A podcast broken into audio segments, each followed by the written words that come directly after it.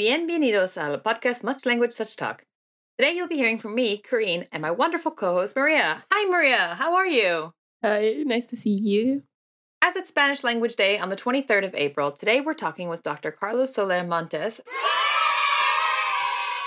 a lecturer at the University of Edinburgh who teaches topics such as Hispanic linguistics and Spanish language courses in the School of Literatures, Languages, and Cultures, and is the university's learning and teaching director at the Department of European Languages and Cultures. Before we continue the introduction, we wanted to mention that we will primarily discuss the spread of the Spanish language through colonialism with Carlos, but unfortunately, we only have an hour, which is not at all enough time to cover a topic such as globally and historically impactful as it is. For more resources and links about Spanish colonialism and the history of the Spanish language, please head over to our website to learn more. Throughout his career, Carlos has also taught Hispanic linguistics and Spanish language courses at the universities of Connecticut, Calgary, and New Mexico. And before coming to the University of Edinburgh, he also worked at the Instituto Cervantes for 10 years as an academic coordinator, curriculum specialist, teacher trainer, and quality evaluator. Carlos is passionate about studying the wide range of Spanish varieties across Spain and Latin America. As a researcher, Carlos is particularly interested in the language variation of different Spanishes and investigating it from multiple perspectives. He is interested in how this variation is dealt with by native speakers as well as Spanish language learners. More specifically, Carlos's research has examined how Spanish grammars vary across different Hispanic regions, cultural connections, and through contact with other languages. So, welcome to the episode. Hi, Carlos. How are you? Thank you. Hi, Karine. Hi, Maria. I'm very happy to be here uh, with you today. Are you ready to just get right on in there? Yeah, I am. I'm really excited and happy to, to share yeah, the, the day with, with all of you. Yeah. Fantastic. All right. So, how did you get interested in studying languages? Well, believe it or not, and as, as you can tell by my level of English, I was really bad a student of languages. Uh, uh, in Spain, we, we start quite late with, with languages. We, we don't start studying English, English until middle school. I, I, I was not very, very good on, on this. But I, I needed to start using languages since I decided to move out of, of Spain and complete my graduate studies in the US and then work in North America, in the US, in, in Canada, and now here. So I guess it was a way to become a, global citizen. I have to say that I did study French in high school and I am married to a Frenchman. So I am part of a bilingual family and, and my French is actually now much better than my English. It is also closer to, to my native language. And I'm also a speaker of Italian. I did a, a year abroad in Italy, and I was able to to yeah to familiarize with the language uh, that I really love as well. That's so fantastic. I was going to ask you what languages you speak. So it seems that you got Spanish, English, French, and Italian in there. Is that right? Any other little ones hiding? Uh, no, well, uh, I did study Greek, Latin, modern Greek for a year, but I have uh, forgot all that. And now, yeah, I look forward at some point, since I've been in Scotland for six years, to study Gaelic. And I know that the university offer these Gaelic uh, courses for, for staff and students. So uh, I, I, look forward to finding some time and, and, and do that very soon. So you have a multilingual family. That's fantastic. So what languages do you actually speak at home usually? Is it English? Is it French? Is it Spanish?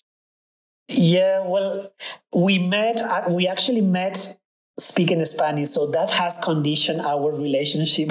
Oh, that's so sweet. And you know that these things that they, it, when when it's kind of more natural uh, uh, to use a language because you just started talking uh, uh with that language, so it, it, we tend to use more Spanish. But it's true that we we use we switch to to French very often uh, with family, with family in France, and again depending on the topic and uh, or the things that we're cover discussing yeah we, we may end up talking in french which is also very nice to kind of have a, an idiolect and a code switching depending on on the day and the, the hour of the day. It's so hard sometimes to change the routines and those those schemes. If you have a language associated to a person it's impossible. Well not impossible but there are languages associated to situations person people language of love or friendship. And it's hard to break those schemes for yourself. So You've taken your love of Spanish, I see, through your fun and exciting adventure through your career. Your work and research focuses on different varieties of Spanish around the world. How should we refer to these different Spanish dialects? Because I think they're the two major categories, which are Latin American Spanish, and which can also even be contrasted with South American Spanish, and then you know you got European Spanish or Castilian Spanish. We were actually talking about this before we started. So how do you label or like what's the criteria that you generally would use for those kind of Spanishes?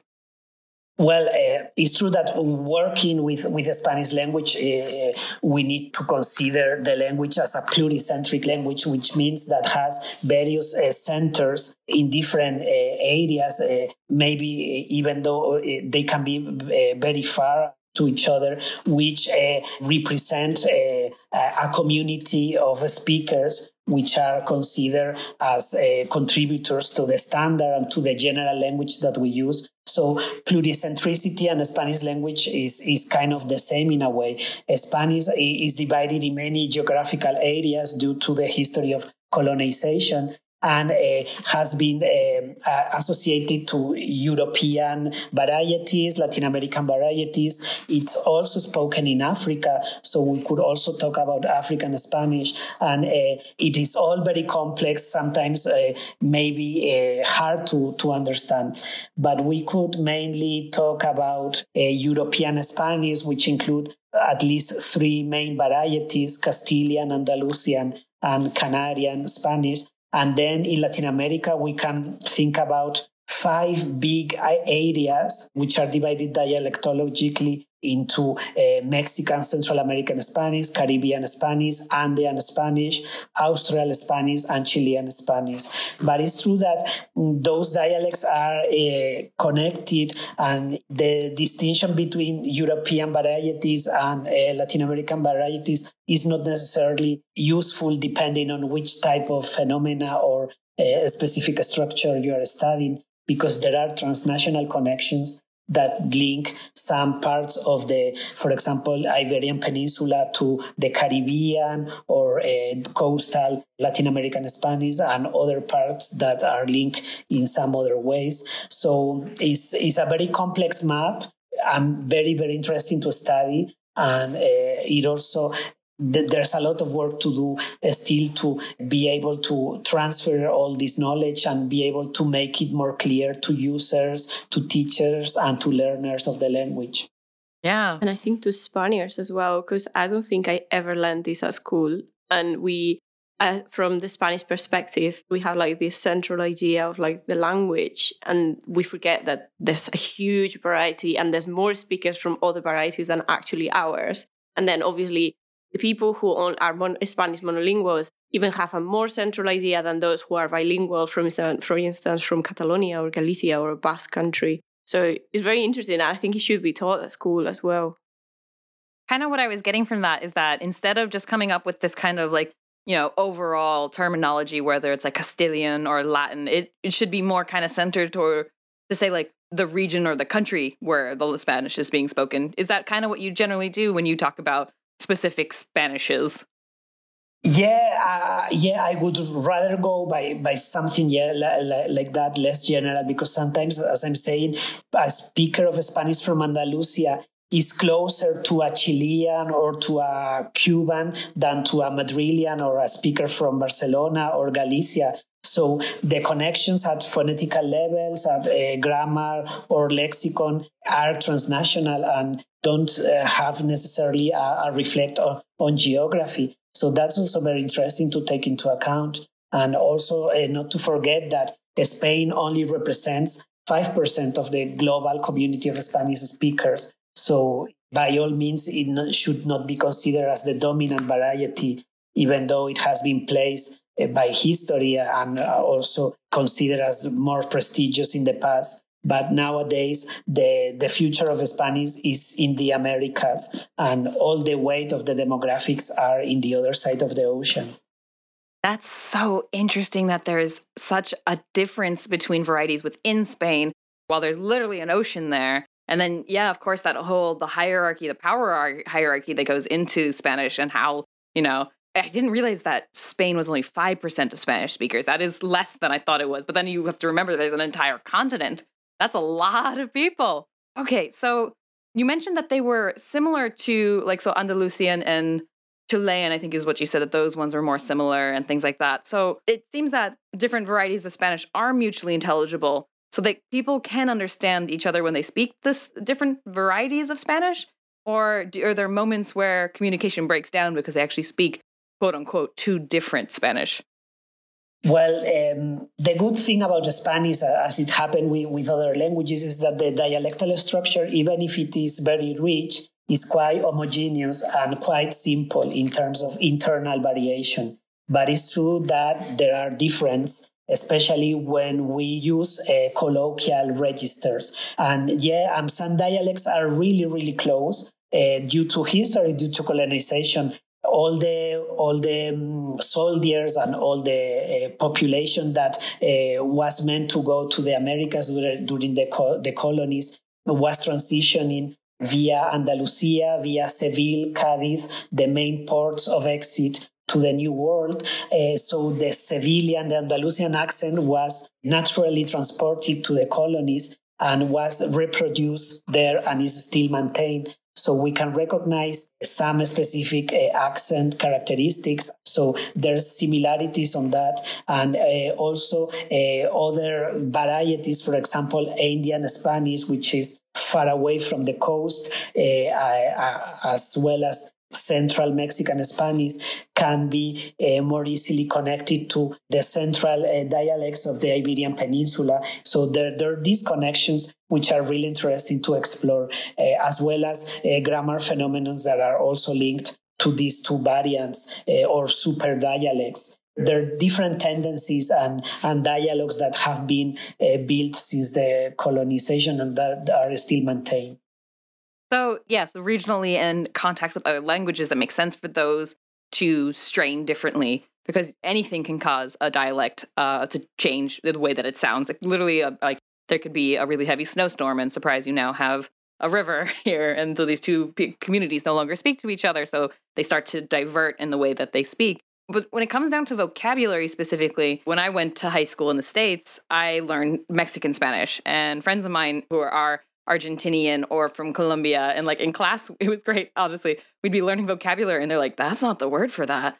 And I don't know if you can answer this question, but it's like, because how did it come about that there are such differences in the vocabulary? I've also learned that in Argentina, you have to be careful of every word you use.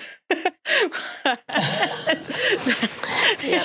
So it's really interesting, yeah, how in one country, one word means something very, very common and benign, and in another country, maybe don't say that in public. yeah, that happens a lot in Spanish in every country. Well, as you say, the, the history of language contact, the history of bilingualism is at the end is the history of the language. Bilingualism is the engine that creates language change and, and evolution within within a, a given language. And in Spanish, as the contact situations have been uh, constantly happening very far uh, away and uh, with different languages, with very different typological languages, we can find a lot of these pairs or, or different solutions in different countries. And this has to do with the, with the period and the language by which the, the new term, the, the loan was introduced. For example, after the, the colonization and the independence of the new Latin American republics at the beginning of the 18th century, Spain was still very exposed to French influence, while Latin America started to be more exposed to English influence because of the emerging power of the of the US. So uh, we could find a lot of technological or lexicon or vocabulary refer to clothing, to fashion that in Spain comes from French, while in the Latin America it has been introduced directly from English. So d- depending on the context, the type of domain of, of use of the language, we will see these differences. In food, there's also a lot of richness as we tend to keep Arabic recipes and ingredients in Spain, whereas in Latin America, all the food traditions are coming from uh, autochthonous indigenous cultures. So there's a lot of uh, variation in terms of, of food habits and, and, recipes. And then, of course, in colloquial language, uh, we'll find that metaphors that to, that represent uh, for example, metaphors that we use to talk about sex, about taboos, about religion, about, uh, I don't know, uh, familiar aspects or family language are totally uh, artificial sometimes, and it may, uh, they may end up meaning a whole different thing in another dialect just by by luck. So that's what happens with some uh, terms that are absolutely polite and innocent, naive in some areas and very, very rude in, in some others. So there's also a need to develop this uh, sociocultural, sociolinguistic competence to be able to, to reframe uh, and to understand which of these words are really, really complicated to say somewhere else. God, it's so true. It's so I, I don't want to say want to say exciting. It's very embarrassing, really, when you go to a new country and you think you speak this language perfectly fine. Like when I moved to the UK uh, and you ask for certain things and people look at you being like, "What did you just ask me for?" Like I'm still really used to saying like, "Oh, have you seen my pants?" And people are like, "No, you're wearing trousers." And I'm like, "Oh, no, no, no, I'm talking about my trousers. I'm not talking about my underwear. Why would I ask you if you've seen my underwear?" Oh no and you're just like in a classroom with nine year olds and they're all looking at you like, how could you have just said that to us? And you're like, oh, this is so embarrassing. Ah.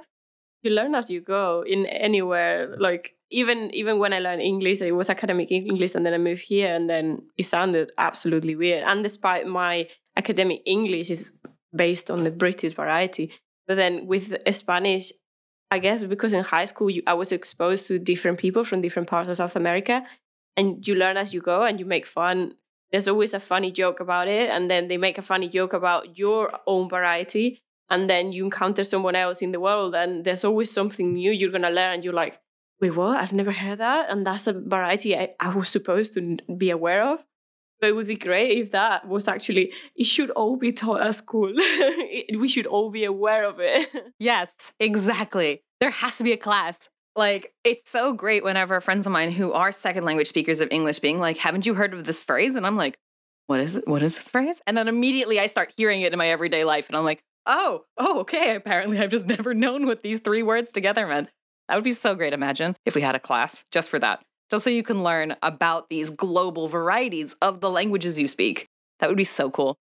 We do learn a bit about South American uh, literature, but is not enough. And sometimes it's like books that have been written like 50 years ago. So at the end of the day, the language is not actually the fresh version of it, kind of thing.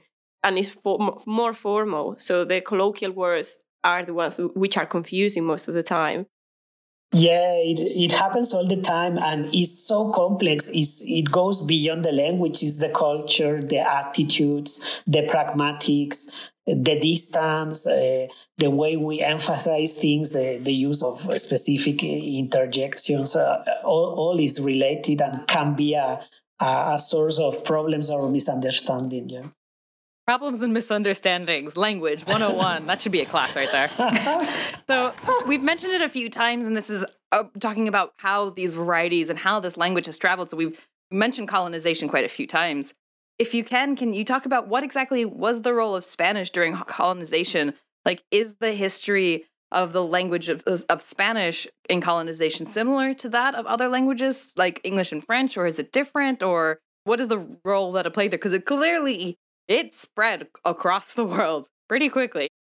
Yeah, well, I guess uh, we cannot talk about Spanish without talking about colonization. It's absolutely crucial that we understand the dimension and the impact that this period of history had uh, for the language, but also for, for the Spanish speaking communities and, and for what is today the Spanish speaking world. Colonization was brutal, was uh, terrible, was a shaming and it has an impact, uh, a really big impact in the language that we speak now.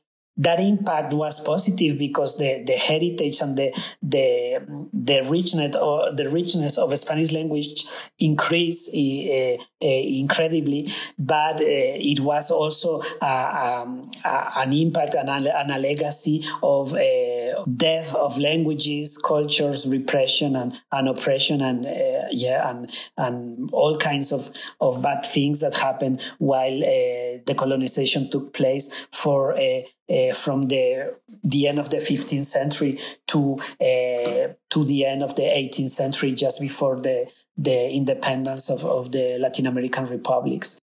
It's a bit different to if we compare it to the French or the, of, of the English colonization, because of the interest and the and the need of Spanish um, colonizers and, and the, the politics in, uh, in fusioning, in becoming part of the new societies that they were conquering and that they were founding. So, uh, since the very beginning in the Spanish colonies, uh, we can uh, we we experience a, a, history of fusion, of um, exchange, and of uh, mestizaje, as we call it in Spanish, uh, which had also an immediate effect in the language and in the use of the language, because very soon, uh, within a generation, Spanish was actually the mother tongue of many um, uh, newborns in the Americas which uh, understood and see their world, which is which was a,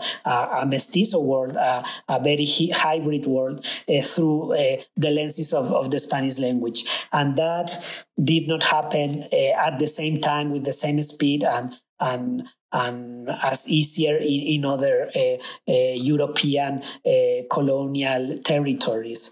Um, to give you some facts of, of what, what happened, uh, there are historians that talk about 50% of indigenous communities during the, the centuries of the colonization and uh, uh, um, the death of more than 1,500 languages uh, that have disappeared since 1492. So even though Latin America is still one of the richest linguistic ecosphere. The lack and the, the dispersation of, of so many languages is, is really a shaming and, and it does talk about what happened uh, through all, all these years of imperialism and colonization. In the other side of the of the problem, we can understand some aspects that have allowed to uh, maintain these languages. For example, the um, interest of Spain in Christianize these territories uh, led to the learning of the indigenous languages by the missionaries and by the church very uh, very soon. And they would they would be in charge of transcribing and uh, starting to standardize these indigenous languages uh, especially the most uh, common ones as Nahuatl in Mexico or Quechua in in Peru uh, and and kind of register uh, and normalize these languages so they so they could be learned and taught more easily so that was also very important and that allowed these languages to be protected and to be registered uh, from that early moment also, very soon uh, within the, the colonial history, universities w- were uh, founded. The first university that was uh, open in, in, in the colonies is the one in Santo Domingo in the Re- Dominican Republic in 1538. Uh, just 40 years uh, after the, the, the, arrival of, Christ, of, of Colón, which is quite impressive and also can help us understand how the, the languages, the knowledge, the, the cultural aspect of the colonization also played a role in creating a new society which was using Spanish as, a way to express themselves, to, to make the language part of, of their own identity. And that's exactly what happened. Do you think that Latin American Spanish and European Spanish, being split by an ocean, are they becoming more and more different because of the distance, because of other influences, because of trying to separate the histories? Or are they staying or becoming more similar because we want to unite a bit like the international language it, Spanish is? Well, that's a very good question. And it's true that there's so many things that are happening right now in terms of globalization, uh, uh, geopolitics, and, and and all that. And uh, recent studies show that Spanish is quite unified and is in contact from both sides of, of the ocean because of, of the social networks, the, the use of of internet, the possibility of interacting with Spanish speakers from from different countries. So uh, there's still this need of uh, intercomprehension within uh, the different dialects of, of Spanish nowadays. But what we see today is that the Spanish speaking world is divided in two super dialects or supra dialects that not necessarily correspond to Europe and Latin America.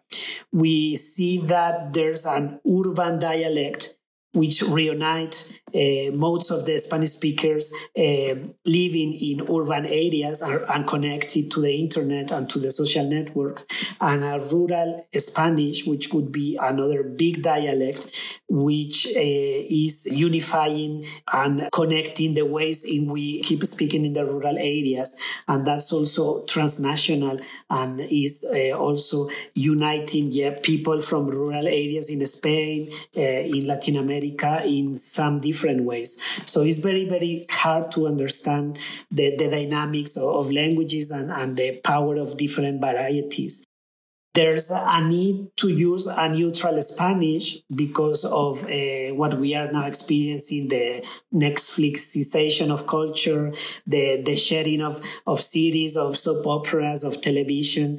And uh, it seems that the more neutral accent that is uh, tolerated in, in more countries is the Mexican accent. Uh, so uh, we associated neutral Spanish to this Mexican variant from Mexico City, which is as being more consonant, is uh, more easy to understand, to follow. But uh, as well in Spain, we have a, a Madrid accent that has come as very normative within television and politicians and, and the media. So there's still different norms that, that coexist and that are used and consumed by speakers in different ways. I, I, I want to mention something about you know that whole next Netflixization I think is the word that you use because I was like I have watched the Cable Girls which is like Las Chicas del Cab- Cable Cablas sí, I can never sí. remember which one it is yeah I mentioned like I had learned Mexican Spanish and it still happens to me whenever I hear Spain Spanish speakers speaking I'm like I feel like I should know this. and so when I started watching the show, like it was just like so immediate to me just how different the language was. And I I literally am like, I need the subtitles to be a little bit bigger because I can't keep up with it as quickly. Um, it's true. And like there's a show in the States called Jane the Virgin, which I think did such a great job of having a mix of Spanish and English just constantly throughout the show. But since they are using more Latin varieties. I think mostly Mexican, Spanish. I don't generally need to focus on the subtitles nearly as much. But when I watch shows from Spain, I'm just like, what's happening here? oh no. So yeah, that, it is interesting how we're creating a new language almost. The good thing about Netflix is that they are incorporating teams of actors from different regions and from different dialects and it is now more common to see actors from different varieties interacting and, and acting with their own accent. So that's a way also to be exposed to other varieties and to develop our passive competence and uh, in a way uh, restructuring all these accents but it's interesting how how this market and the, and the media are reframing and, and making new paths for for these varieties to encounter and and to interact yeah, I'm going to bring a bit my regional side out, but I was very proud when I saw that in Netflix for the first time they did a Galician TV show. It's in Spanish, not in Galician, but it's always in, in Galicia, and all the actors and actresses they all speak that variety, and the accent sounds like that and it's famous throughout Spain because it comes from Netflix. So I, I was very happy that they're actually introducing this, and also like in minority languages or smaller regions which have a, a, specific dialect or variety that is not very known for instance internationally maybe yes inside spain but not outside. That, that must be so nice to see that to have that like little bit of yourself like in the media. That must be so cool. Yeah so i don't know heartwarming. Yeah. And So what you were mentioning that we have like the Mexican Spanish that you kind of associate. I actually have been called Mexican and I've received the comment on being, yeah, like you're from Spain, but you speak the same language. So you're identified as coming from the same place. You're kind of, this, you have the same culture, the same language is the same thing. For you, eating nachos and tacos is the same than eating, the, like for someone that is Mexican, when it's actually not. So, why do you think this happens? Like, have you encountered this, or how can we tackle these stereotypes and these tendencies to associate us because of the language, associate us as one? Yeah, that happens a lot. It has happened to me. I have to say that it has happened to me in, when I was living in the US and in Canada. There, there's this understanding of Spanish as uh, as as one thing, which is good in a way because we are all part of the Hispanic speaking world and we share so much. But uh, sometimes the adjective in English can be used to address the language, Spanish language, or the culture or uh, the ethnicity. So it's hard to condensate all this uh, perspective in just one word, and that's probably one of the causes of the misconceptions and the and, and problems when referring to what is Spanish or or what's Spanish language. In Spanish, we have more uh, adjectives to talk about all this. We have Hispano, Español, Hispanico. So uh, we could play a bit more and differentiate the language, the region, the culture, the identity. But in English, it's, it's harder. So yeah, I, I, guess it's a question of knowing geography probably and history, and then also acknowledge that the Spanish speaking world is really rich. There are so many ethnicities within within it, so many countries, so many regions. As I was mentioning before, we, we cannot forget about Afro descendants, about the role of Africa in, in Spanish, which is also super important, about uh, using Spanish now in some uh, African republics, such as Equatorial Guinea, where uh, this is still an official language, or in the Philippines. Uh, so uh, yeah, there's so much to learn and to know, and and we Spanish teachers, uh, we need to to work on that also to share uh, the proper knowledge of, of what we represent. And since you're a Spanish teacher and you're related to that area, what Spanish variety do you use when you teach? What do you focus on?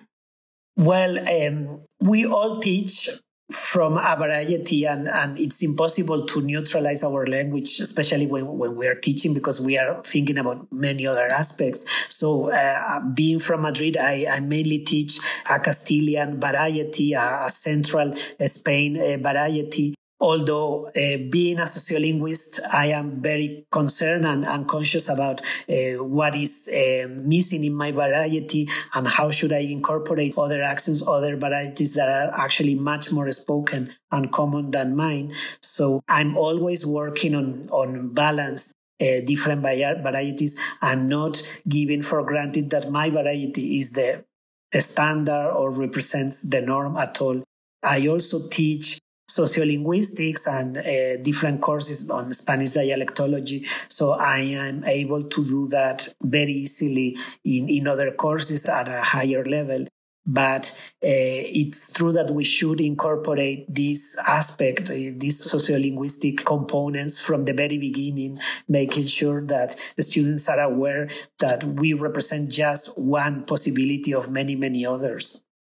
Well, I've never encountered this situation myself, but maybe you have. So when, for instance, students, you, you try to expose them to more than one variety, but there's teachers who actually don't. So they learn either the mainly Madrid uh, variety or the Mexican variety. Have you encountered a situation where st- students have learned Spanish from different varieties in the same classroom? And how do you react to this or how do you work with this? Do you kind of encourage the use of all of them and that all of them are the same or you kind of neutralize all of them and kind of make them all use the same type of variety how how would you tackle this issue well, um, yeah, this happens a, a, lot of time, and especially in, in, in universities as ours, as Edinburgh University, where, where you have students coming from America, from Asia, uh, from all parts of the world. You, you'll find students with exposed to different varieties. I think is important and is part of, of their linguistic competence to develop this capacity to understand and to use uh, different varieties, especially when uh, you are graduating in this language and you are acquiring a very uh, advanced level. So it's part of the curriculum for sure. And it's just a, a way to enrich the, the classroom and, and open the conversation Many of our students, especially the ones coming uh, from Britain, get to the university with a, a very European accent, but they start transforming it uh, as soon as they get in contact with other tutors from other parts or when they engage with content from Latin America or when they go to Latin America to spend their year abroad. We have exchanges with Argentina, Chile, Mexico, and also teaching positions in uh, Ecuador, Colombia. Uh, so there are many, many chances that they end up visiting Latin America and embracing the, the that way uh, to speak, which also mo- makes more sense when you actually has English as, as your uh, first language, because uh, in terms of phonetics, it, it, may be more easy to, to pronounce Spanish as a, as a Latin American uh, does.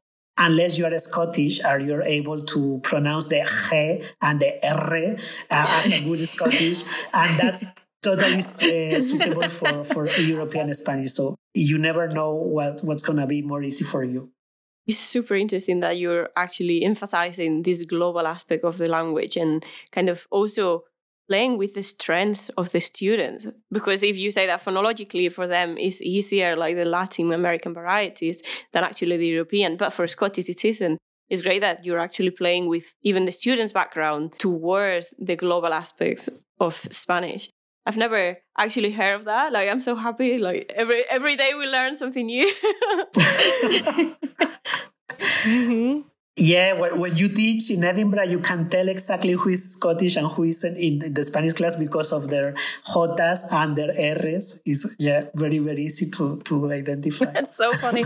A friend of mine who is Israeli like me, um, since in Hebrew we do have the ch sound, uh, was learning when they got to university, started learning German and was just like, got this. I can make this sound, no problem. And the teacher just turned to them one day and was like, tone it down a little bit. You're a little bit too aggressive about that. And I was like, this is the one sound I can do. I can't even roll my R's. It's so interesting though that you can identify like, I know where you were raised just from this one letter. I got it. oh yeah. Even like I don't know, different Spanish dialects into English, mm-hmm. you know where you're, well, or more or less, on like not maybe exactly the region, but then you can't tell where you're from and why you struggle with those sounds, which makes sense. Use this in a classroom to help the learners as well. Have you encountered like learners, Spanish learners, interacting with different Spanish varieties, like reacting to them badly or like not expecting the variety or not being able to, not accepting the varieties? Or like the global side of the language, just wanted to stick to one yeah, this is still very common. Language attitudes and and and yeah, prejudice is everywhere, and uh, learners uh, inherit that from their teachers, uh, unfortunately. And there's still a lot of work to do around that. Unfortunately, not all the Spanish varieties are considered uh, the same in terms of prestige or political dominance or cultural level. And there's still a lot of prejudice against, for example, Andalusian Spanish when talking about European Spanish or other varieties such as Chilean or Caribbean within Latin America that are less um, appreciated by teachers, by learners, by users. So uh, this is something that, that we need to also address appropriately and directly uh, in, in class. And also this is something that we need to address when training, training teachers of Spanish. That's also very, very important. There's a very recent study uh, that showed that almost 70% of UK teachers of, Spanish have never been taught any sociolinguistic aspect of the language. So they just go to the schools and start teaching the language uh, with uh, very uh, uh naive perceptions of what's the language of what the language is. And we and we know that it's a very complex side of the language that we need to understand and to address properly. We need to be prepared to answer students when raising this prejudice and it's not always the case. So there's a lot of work to do around that. And that's also a very important part of, of my job as teacher trainer. I, I assume, well, I guess these ideas are more associated to students who are in intermediate or advanced level who already have like a bit more of an idea of what the language involves, the culture behind it, and the varieties.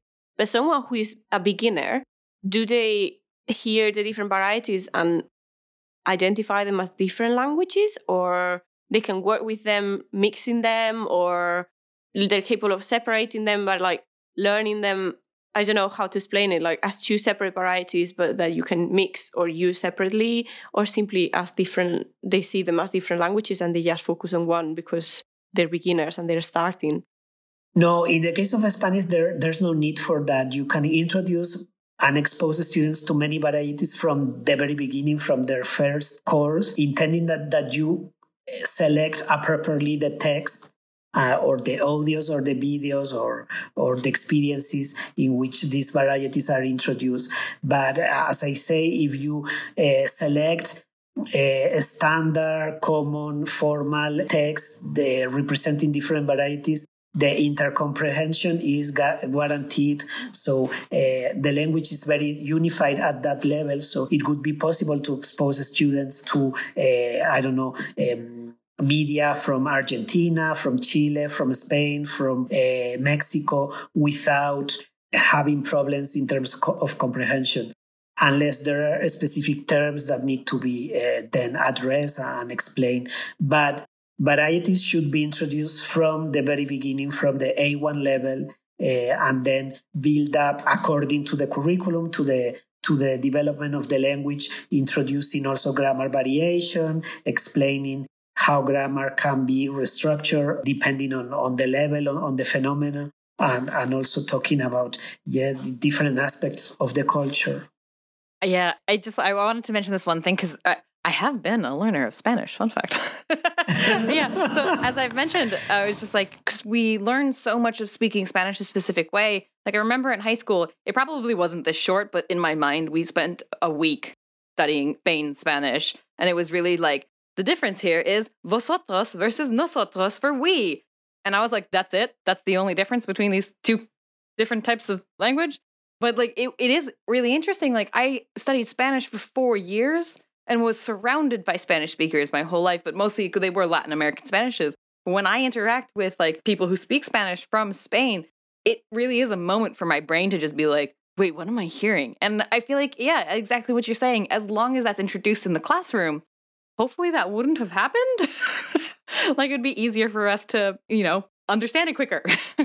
I think that should be done even inside Spanish native speakers. Because for me, with having a minority language, they did it great. For me, in my opinion, uh, when they I got taught Galician at school, they do teach us social linguistics. We have a section of the course that is based on social linguistics and how Spanish influences my Galician or why do we use certain words.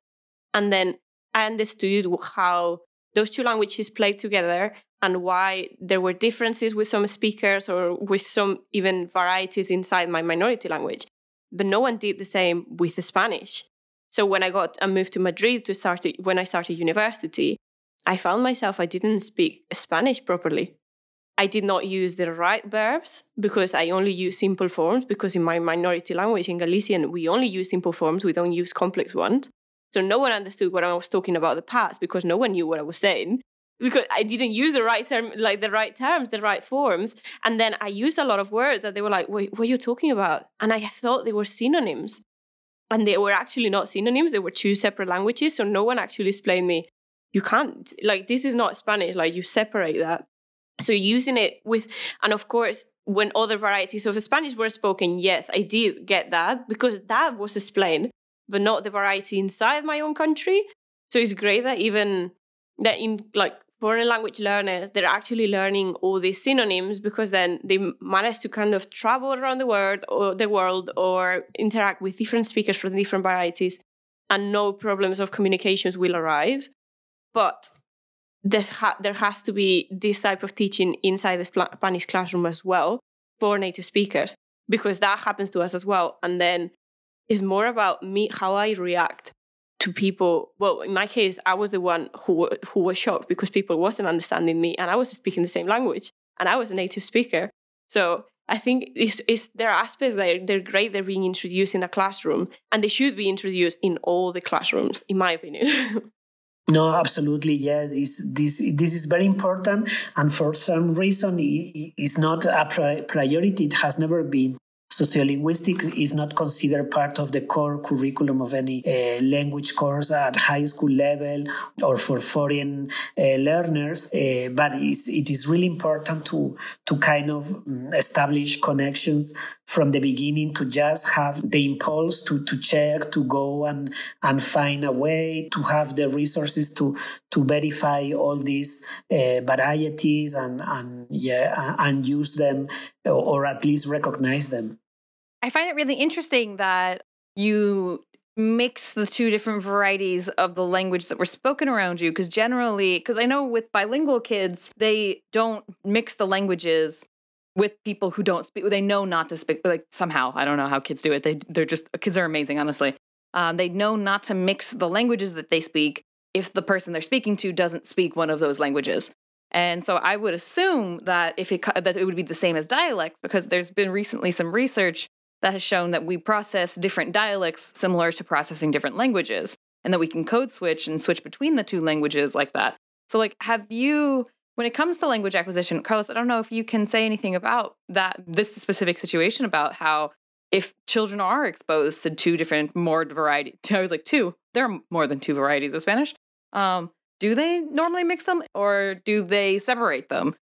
Well, yeah, I I know that there's now research on on how bidialectal children uh, deal with their two dialects, and I have read studies comparing Cyprus Greek with uh, Standard Greek uh, in children and how have they developed both varieties, and it's quite similar to what happened with with bilingual uh, children with two languages. And we can actually talk about being bilingual within your own language. I, I would totally agree with that assumption or being bidialectal and uh, that's that's very common and i think we all do to some extent of course if your variety is more is, is more different or more distant, the need of becoming bidialectal is it may be more present or may appear sooner in your life. But uh, we all do that in a way. We all transition from our uh, local dialect to a more standardized dialect, and it's just a, a different a question of, of distance between what is your stand, your local dialect and what is the, considered the standard in that region. And and speak speakers do that all the time. So we can just say that Maria, for example, is apart from being bilingual, is bidialectal. She speaks Spanish from Galicia and more standard Spanish from Spain, and and she has that that capacity to change, to go to switch, and to go back and forward from from one to the other and in a way, we all do, especially when, for example, when we live abroad or, or when we are teaching and we need to module uh, our language. Uh, make it more neutral. So, um, yeah, so it would be very interesting to compare how these uh, bidialectal children behave and how they feel the need to to speak differently and why is that and when I'm absolutely interested because I do realize, like, well, studying linguistics and analyzing the own languages, your, your own languages, is great. I love it. It's stressful, but I love it. When I speak Spanish in Galicia, or before I moved to Madrid for the first time, my Spanish was this variety, the Galician variety. And then I could accommodate to other varieties, but that was my main variety. And then I moved to Madrid for three years, and my variety changed. And then my main variety was Madrid's variety. And then I moved abroad and abroad, my variety changed again towards a mix between Madrid and Galicia because now I know I don't use the verbal forms people in Galician use, but I still use the vocabulary and many things because my main exposure right now is from Spanish speakers from Galicia more than Madrid because I don't live there anymore and my connection with Madrid was that I live there only. So if it changes in me that I'm an adult and I'm also aware of all these changes, imagine in a child, it would be such a cool research to run. And of course, we have great examples of bi-dialectal celebrities. We can see Rosalia from Barcelona singing flamenco with Andalusian accent, or, well, I don't know, many other singers or actors that try something new or just to, yeah, to give another flavor to their music or their art. So it happens for all kinds of purposes. And in bilingualism, language contact, bi dialectal topics, since we're on this line, in the Spanish speaking world, well, I've mentioned that we have Galician, you've mentioned that there's Catalan, and we know there's also Basque. We have an episode on Basque and the con- like the bilingualism in the Basque country. So those are the three official languages in Spain, and that's more known probably for a European audience it might not be as obvious what languages Spanish is in contact with in South America. Could you give us a few examples of bilingualism and language contact there, like maybe the main spoken languages apart from Spanish in the continent? Absolutely. As we were saying before, the, the richness of the typology and, and language families in Latin America and in the Americas is incredible. Nothing compared to uh, what we have in Europe. And there are still more than 50 millions of, of speakers of indigenous languages in Latin America, which include North America, the Caribbean, Central America, and South America.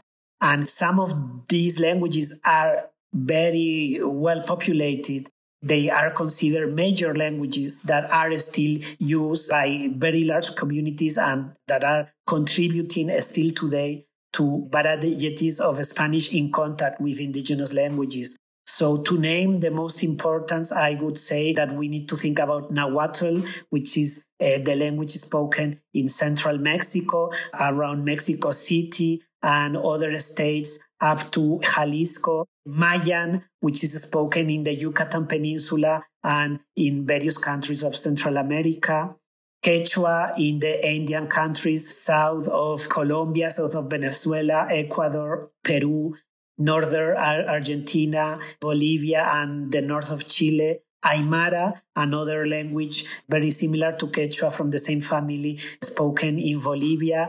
Guarani, a language spoken with a lot of speakers in, in Paraguay, and Mapudungun or Mapuche, a language spoken still in Chile and in some parts of, uh, of the border with Argentina, which is also very important. Those languages, all these languages have contribute a lot to Spanish, to the varieties in contact, and are still representing big indigenous cultures with their own literature, their own cultural traditions. So they are very important and they're still taught and protected by, by states. Apart from that, we can think about diversity. There are many, many other languages. For example, only in Colombia, there are 13 linguistic families of languages and 68 native languages, including Creoles, languages from the Tucano family, Arawakan languages, Chibcha languages, Witoto languages,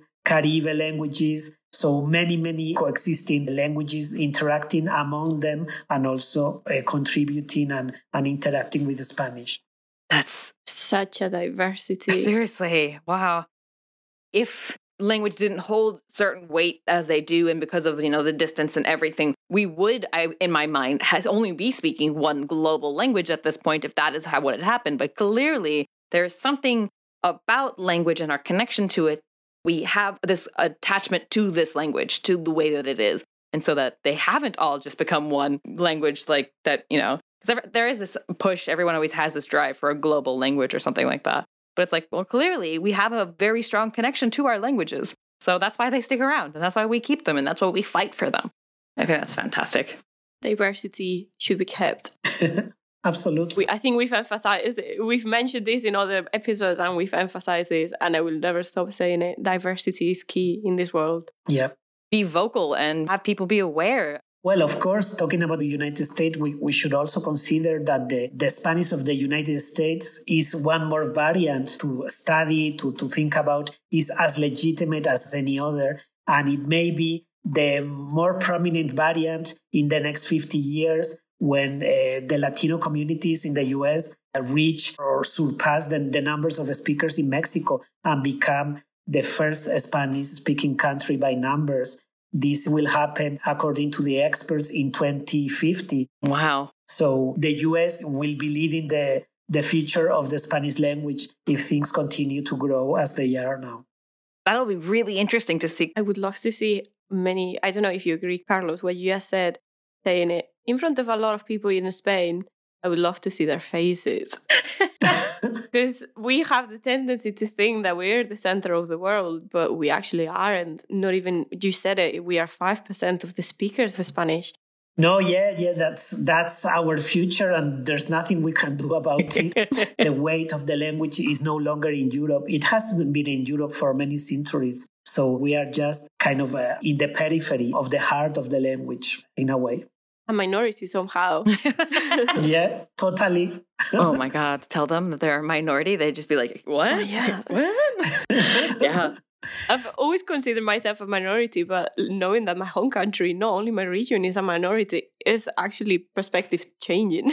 mm-hmm. Yeah, it really does shift about you know this this position of power that Spain has had in the Spanish language for so long. You're like, oh yeah, you guys really. Sorry to say, you guys aren't really leading the change. I mean, within Spain, yes. Globally, not so much anymore. No. that's not a bad thing though. No. That's like then that's just that's how language moves and language evolves. And speaking about learning languages and things like that, you, you are a Spanish teacher for 20 years. 20 years, yeah. So, yeah, so you've got a little bit of experience doing that.